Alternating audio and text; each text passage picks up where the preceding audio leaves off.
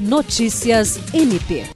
O Ministério Público do Estado do Acre, por meio da Promotoria de Justiça Especializada de Defesa do Consumidor, reuniu a imprensa para tratar sobre a crise do sistema de transporte coletivo de Rio Branco e anunciar medidas que serão tomadas visando garantir sua plena oferta à população.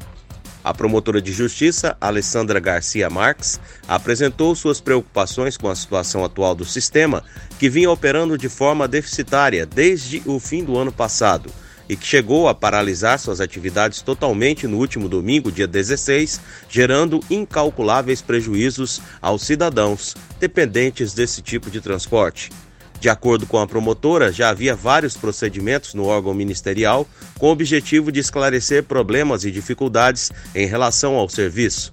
Além disso, em razão do contexto complexo, realizaram-se reuniões com a gestão municipal para que se encontrassem soluções e fosse feito um redesenho da política de transporte público. Alessandra Garcia Marques lembrou que processo licitatório para o serviço só começou a existir a partir de uma ação civil pública ajuizada contra o município e que o problema vem se arrastando há anos com as sucessivas prorrogações dos contratos de concessão, sem a consulta à sociedade sobre a qualidade de funcionamento do serviço ofertado. William Crespo, para a Agência de Notícias do Ministério Público do Estado do Acre.